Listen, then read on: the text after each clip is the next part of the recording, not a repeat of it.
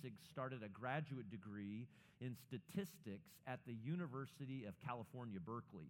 And at the beginning of one of the class sessions, the professor scribbled out two famously unsolvable problems on the blackboard.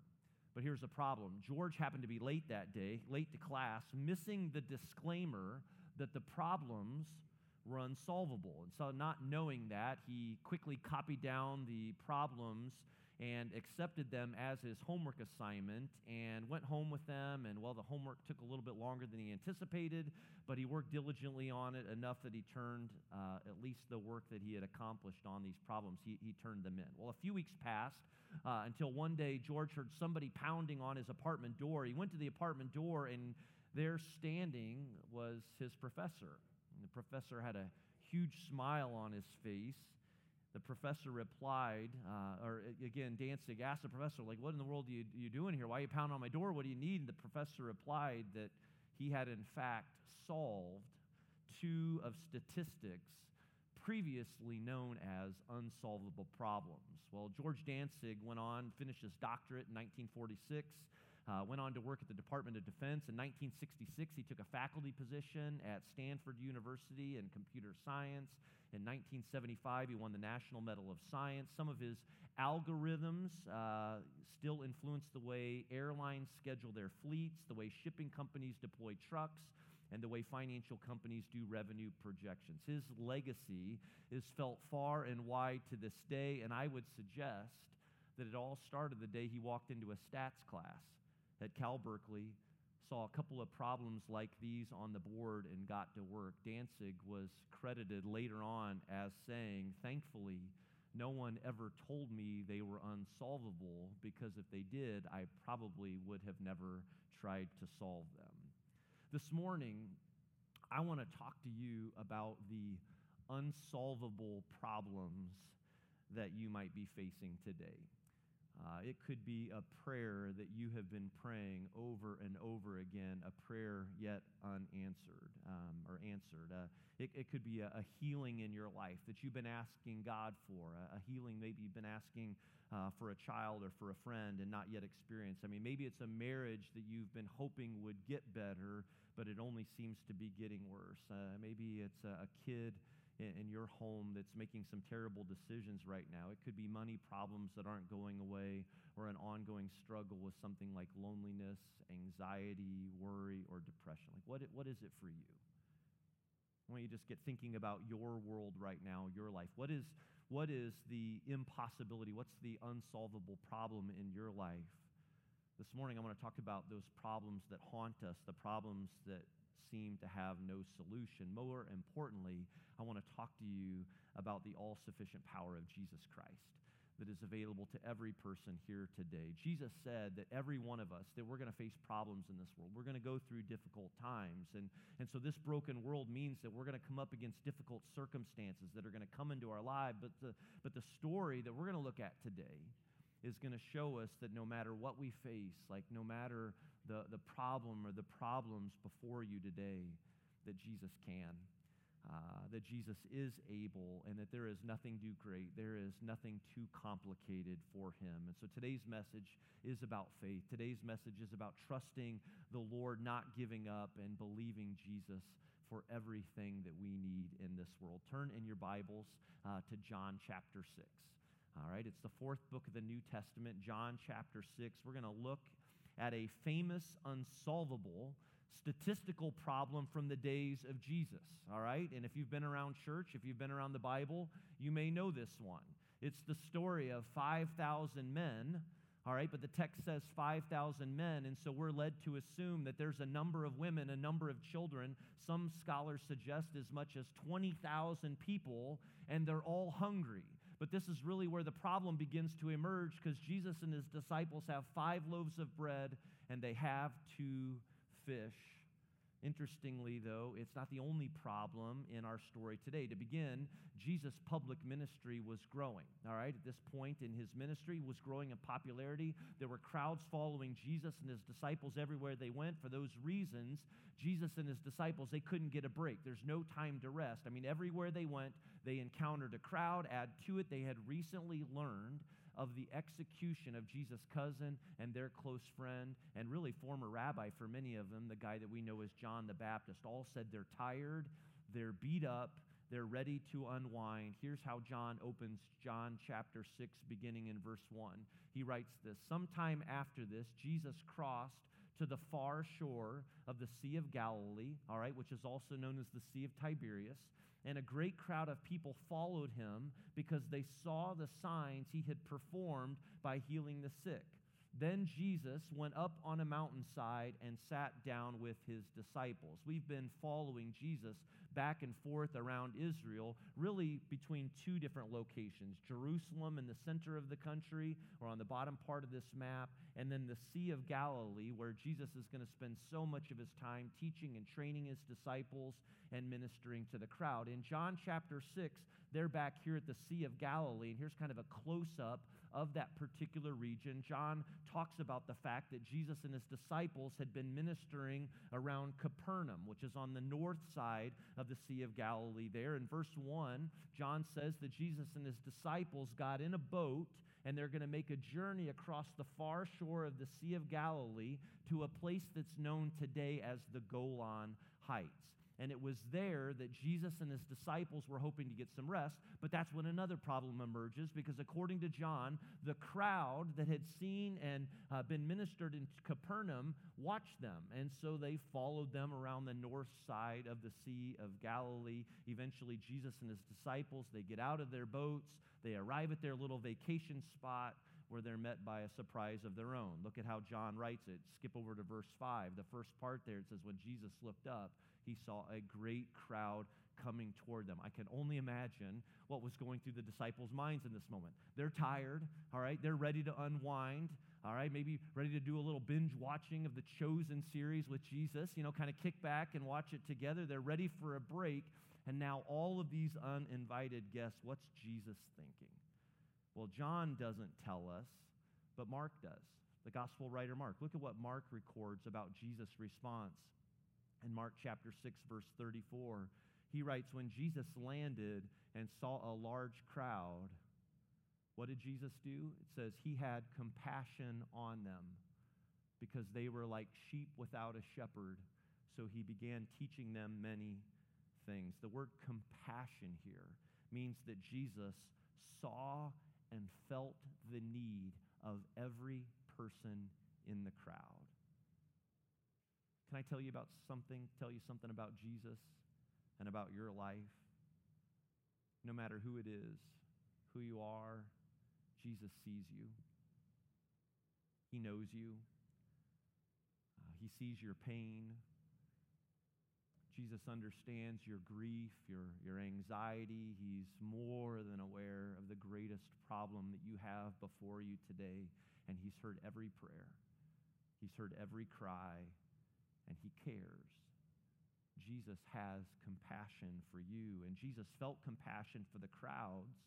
And so, as Mark writes, he began teaching many things, and we assume that this went on for most of the day, which is going to lead to yet another problem. And Jesus summed up this additional problem in a question to the disciples, specifically directed at Philip. Back to verse 5. All right, Jesus saw this great crowd coming toward them. He turned to one of his disciples, Philip, and asked, Where shall we buy bread for these people to eat? See, Jesus understood the problem, the dilemma they were facing. These people had been there all day and they're getting hungry. And so Jesus turns to Philip, who's from Bethsaida, by the way, a village that's close by. And so no doubt Philip knows where the closest Panera is, all right, or where they can get some bread. And so he asks Philip, Where indeed can we get bread for these people? Why is Jesus making it his responsibility to feed thousands of people? Well, John gives us a clue as to what Jesus is up to in the next verse, verse 6. It says, He asked, Jesus asked this only to test him, for he already had in mind what he was going to do.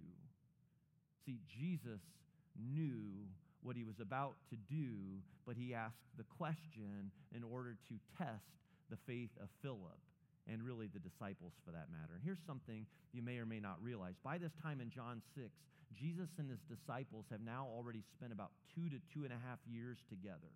And so that means they knew something of each other. Jesus knew something about them. And I think it's fair to say that Jesus wants to use this problem to test them, to really measure how far they've come and they've grown in their faith.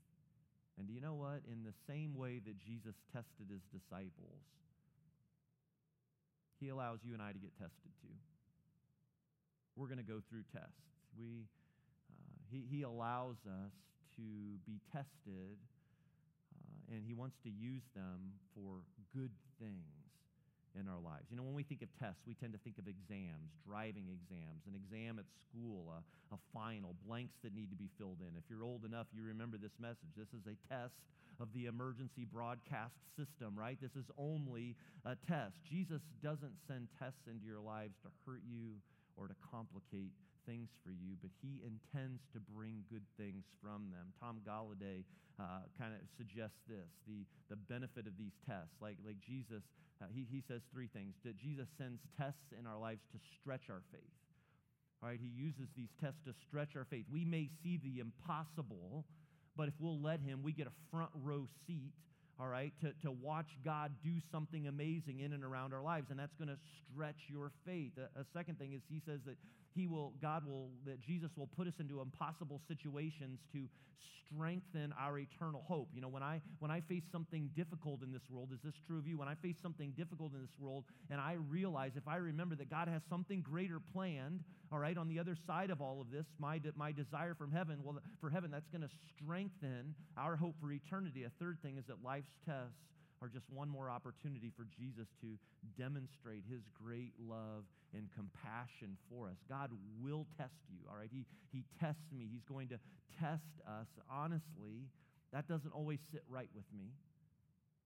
All right, because there, are times that you, know, you just go like, who likes to be tested? All right, who needs a test? Why, why do we have to go through hard times? But you, he can't see the whole picture. All we can do is, is trust and believe that He knows what He's up to. He knows what He's doing and that He loves us, and He loves us in ways that we can't fully imagine. For the disciples, Jesus wanted to get a pulse on how their faith was coming along. What were they learning about themselves? Why, how, how were they learning to trust Jesus even more? Their response to Jesus reminds me a little bit of myself. See if you can find yourself in the following uh, response and interaction. Verse 7, John writes, that Philip answered him, It would take more than a half year's wages to buy enough bread for each one to just have a bite. It's interesting that Philip didn't really answer Jesus' question. All he offered was a statistic, basically. It, it would take more than a half year's wages. Uh, 200 denarii in some translations. Even with that, Philip says everyone maybe gets one bite. Philip, Philip revealed his problem. All right, his problem was that he was a realist. All right, his problem was that he measured everything with, with a calculator. He decided everything by a calculator. Any of you have problems like that when it comes to your faith? All right, in, in your life, you know, like uh, our response says, I've only got this much money. All right, what, what can I do about it? All right, I, I don't have that degree. You know, I'm not capable of doing those things. Sure, I've got these gifts, but have you seen my weaknesses? There's only so much time left know, there's only so much I can do. Thankfully, aren't you thankful for this? Aren't you thankful that David saw God and not just a giant? Aren't you thankful that, that Gideon saw his Savior and not just the size of his army? Mary didn't crumble at the revelation of an unplanned, impossible pregnancy. She took the angel at his word and she trusted God and she put her faith in God. And even Jesus, we, we see his struggles in a place like the Garden of Gethsemane but even in his pain and even in his fear, he still responded in faith and he trusted the Lord. Philip questioned, but he's not the only one either because uh, another disciple, Andrew, well, he's got a problem too. Look at verse 8. It says, Another of his disciples, Andrew, Simon Peter's brother, spoke up and said, Hey, here's a boy with five small barley loaves and two small fish, but how far will they go among so many? At first glance, Andrew seems to give us a little bit of hope, like finally someone with faith. I mean, at least he's been out working the crowd, trying to take some kid's lunch, you know? I mean, checking bags to check inventory to see how much food there is to go around. Unfortunately, he's not really much different than Philip because he also looked at the situation and concluded that there is no way to solve this problem. And while Andrew and Philip really kind of get the bad rap here as the only ones to respond, the point is that it's safe to assume that this was the attitude of all the disciples. There's no way. We've got this problem. There's no solution. Just send the people on their way and let them figure out what they're going to have for dinner. The disciples couldn't see a way through. You know, again, send the people on their way. Let them take care of their own needs. Life will do that to you, won't it? When the struggle becomes so great, and after days and days and months and months, maybe years of asking, like you live in the pain and the frustration of an unsolvable, gut wrenching problem long enough, like it's tempting to look for a quick way out. Because if the marriage is too hard, it's easy to say, you know, I mean, maybe it's just better if we get out. I, you know, if I can't make the pain go away, like the temptation, the opportunity there to medicate is so great. Like I, if I pray and I pray and I get no response, I mean, it's so easy to want to give up on God or, or when we conclude that, you know what, no one will notice, no one really likes me anyways, and so I'll just isolate myself from others. Like things can get so bad that you can lose the will to keep going. You can lose the will to live. We've all gone through things and we all want out. The disciples' problem, you want to know what the disciples' problem is? They grossly underestimated the power of Jesus. And to think this Jesus that changed water to wine, this Jesus that they watched heal a nobleman's son, this Jesus who put strength back in the lame, man's legs. I mean, he, he's right there in front of them, right? And yet all they could see was 20,000 people, five loaves of bread, two fish. Why couldn't they see him? Why did they miss what was right before their eyes? What's the problem? Well, their problem so often is, is my problem. And again, likely yours too, that we grossly underestimate the power of God, the power of Jesus that's available in our lives. I've got this little book on my shelf. My dad gave it to me a long time ago. I picked it up this past week. It's a, a book called Your God is Too Small. Uh, by a guy by the name of J.B. Phillips. And in there, he talks about weak faith and how so many of us, we have this faulty view of God. That the, the trouble with, with many of us today is that we're unwilling, we're afraid to believe in a God who is big enough all right, to deal with all of our needs. And, and he says in there, Philip says that yes, life's experiences can stretch us and, and test us and grow our faith. But sadly, more often than not, what happens is that even through the trials, our faith in God remains static. It's not growing. What's the solution? He says, dare to see God for who he really is. Dare to look to his word and believe the truth that is before you. What's the best way to know God? All right, to better understand God, he says, to see God for who he really is. And again, that's to look at Jesus.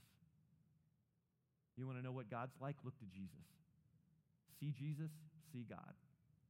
And as John says, Jesus, he is the Word who became flesh and made his dwelling among us. When you see Jesus, you are getting a picture of what God is really like. And I just want to say that's why we're studying John together. That's why we're taking most of this year to work through the book of John. That's why we're in this Grow series, because we believe that there is no better way to know God than to get to know Jesus through his word and who he is and what he's like and what's he capable of. What's John's goal again with his gospel? Kind of his key thesis statement is at the very end of the chapter, John chapter 20, verse 31, where John writes, But these are written that you may believe that Jesus is the Messiah, the Son of God, and that by believing you may have life in his name. The implication is the more you study Jesus, the more you spend time in the Word of God, your faith grows and grows and grows. And in that process, maybe God isn't so much as small, but he gets bigger and bigger and greater for each of us. I don't know where you are in your life today. I don't know where you are in your faith right now, but if you want to grow in your faith, you need to grow closer to God. And the best way to do that is to spend time in his word. I just want to remind you read John with us. All right, there, there's a, a handout back at the Info Hub. You can find one on the website and follow along with our reading plan. Uh, get here on Sundays as we continue working through the book of John. Find your way into a connection group. We'd be happy to help you with that. Let's keep growing in our faith together because this encounter between Jesus, the disciples, and the crowd is not here by accident. Jesus is going to use this event to grow the disciples' faith, and he wants to do the same for you and me with this story as we spend time in his world, a word. Again, all the disciples could see it was a problem. The solution is going to emerge in a miraculous display of Jesus' power. Kent Hughes points out that the feeding of the 5,000 plus another 15,000 or so was the most public of all of Jesus' miracles. In fact, it's the only one recorded in all four of the Gospels. Look at what happens next, verse 10. Jesus said to them, Have the people sit down. There was plenty of grass in that place, and they sat down. And again, the parentheses of about 5,000 men were there. It must have taken a while to probably get everyone's attention here on this seashore, all right, to get everyone seated. What in the world's going through the disciples' minds? Like, we can only assume that Jesus has their attention now, all right, as their anticipation was growing. But finally, Jesus got everyone seated, and what he does next is pretty outstanding. It's found in two little words. Verse 11 Then Jesus took the loaves, and what did he do? He gave thanks.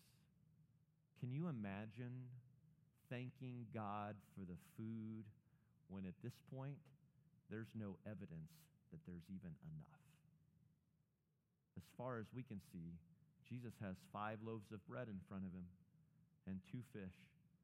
Talk about faith. Verse 11 again, Jesus gave thanks and distributed to those who were seated as much as they wanted, and he did the same with the fish. Mark tells us a little bit more, saying that Jesus said a blessing, he broke the loaves, and then he distributed the food to the disciples who were going to pass it out to others. The implication is that the loaves just multiplied.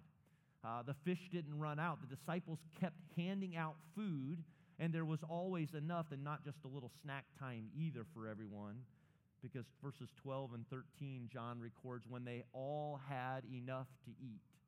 All right? Again, not just a snack, they've all got plenty to eat. Jesus said to his disciples, Now gather the pieces that are left over. All right? They've even got leftovers. Let nothing be wasted. So they gathered them and filled 12 baskets with the pieces of the five barley loaves left over by those who had eaten. Get this, there's so much food left over that even the disciples get a basket of bread to take home for the next day. Interesting one thing to point out here barley loaves were known as poor man's food. Uh, the cheapest of all the breads. In fact, the Mishnah, which is kind of like a commentary on the Jewish scriptures, talks about how barley bread was good for animals, it was good for beasts. Why would Jesus use barley bread? I think part of the reason was wanting his disciples to see that he can use anything. He can use whatever he chooses. He can use anyone. He can use a desperate prayer.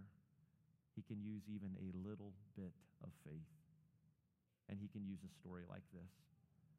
God can use a story, an account like this out of John chapter 6 to give us faith to believe Again, Jesus said, He told us that everyone's going to face problems. We're all going to go through hardships and troubles in our lives. This broken world means that difficult circumstances are going to come before us. But this story of Jesus here, it's here to remind us that no matter what we face, no matter what you go through, no matter the problems before you today, He can and He is able, and there's nothing too big and there's nothing too complicated for Him. I got to tell you, I've been trying to personalize some of what I'm sharing with you today just in preparation for today. And I don't want to draw any unnecessary attention to me and certainly my circumstances because some of you are going through things that are far greater than I am right now. But I'll just be honest and say these last few weeks have been hard. Uh, they've been challenging for me, and there are different things that are contributing to it. The winter that won't go away, first of all. Uh, wrapping up greater, you know, I mean, the last two years have been fun, exhilarating, challenging, exhausting. Our, our staff ha- has been really working hard these last weeks and are busy and, and tired. Add to it the war in Ukraine, fears about the economy, thoughts about where the world is heading. I'll just be honest and say it gets, it's, it's heavy. And I know some of you can relate with me, and sometimes I think about it too much. I dwell on it too much. And, and so I've been tired and I struggle with worry. I think I've shared that with you before. I've had moments where I've felt really discouraged. Call it my problem, all right, if you would. And I, and I feel like at times that it's all on me to figure it out, just like Philip, just like Andrew. I, I grossly underestimate the power and availability of Jesus in my life. What about you? What is it for you? How many of you would say, you know what, I feel a little trapped today. I feel overwhelmed by life. And what have you decided is too big for God? It's too great for Him. If, you, if you're like me, there are times when you probably feel like, you know what, my, my prayers feel weak. I, I lose hope. We lose hope. We lack faith. We get frustrated with God. We're like, God, I know you sent your son Jesus to die for me and that I've got the hope of heaven in front of me one day, but there's no way you understand my problem right now. You no way, there's no way you understand what I'm facing. If you only realized the bind that I was in, if you only knew what I was feeling, if you only knew that I only have so much left to give. I've done the math. I've read WebMD. You know, I've exhausted every option for this problem. There is no solution. Maybe that's where you find yourself today. And if so, my prayer for you is that you might find yourself standing close to Jesus along this seashore and hear him say, I want to help you. God can help you. It's true. It's who he is. He is kind. He is a compassionate, gracious God. As Jesus saw these people as people without a shepherd, he sees us the same way too. He knows He's here and he is able to help you and he wants to help you. Isaiah said it like this of God in Isaiah chapter 30, verse 18. He says, Yet the Lord longs to be gracious to you. Therefore, he will rise up to show you compassion, for the Lord is a God of justice.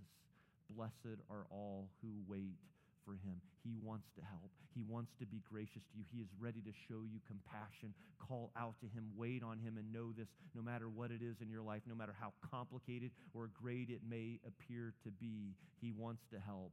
And get this too, he is big enough to help with whatever it may be. He's big enough. What's the problem in Galilee? 20,000 people, five loaves of bread, two fish. Mark Batterson says, How in the world do you feed a crowd like that with that? It's an unsolvable problem because we assume that five plus two equals seven, but it doesn't. Not in God's kingdom. In John chapter 6, five plus two equals 20,000, remainder 12. Genesis, no matter the problem you face, add Jesus to the equation. There's nothing he can't do. There's nothing that can stop him. There is nothing too big for him. Let's pray. God, we thank you for words like these.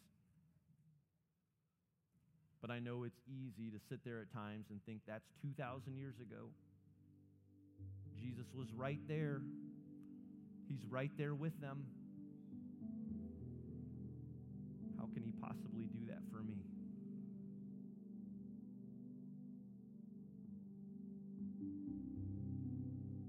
Father, would you give us faith to believe in Jesus today for who he is, what you sent him to do, and his availability to each of us today. Father, as Jesus looked out on that crowd and had compassion for every one of them, help us to see that you can do that. You are doing that even today. And as Jesus began multiplying and blessing, would you do that? Would you begin that? Would you continue that? Would you restart that in our lives here today? Give us the faith to believe that Jesus is able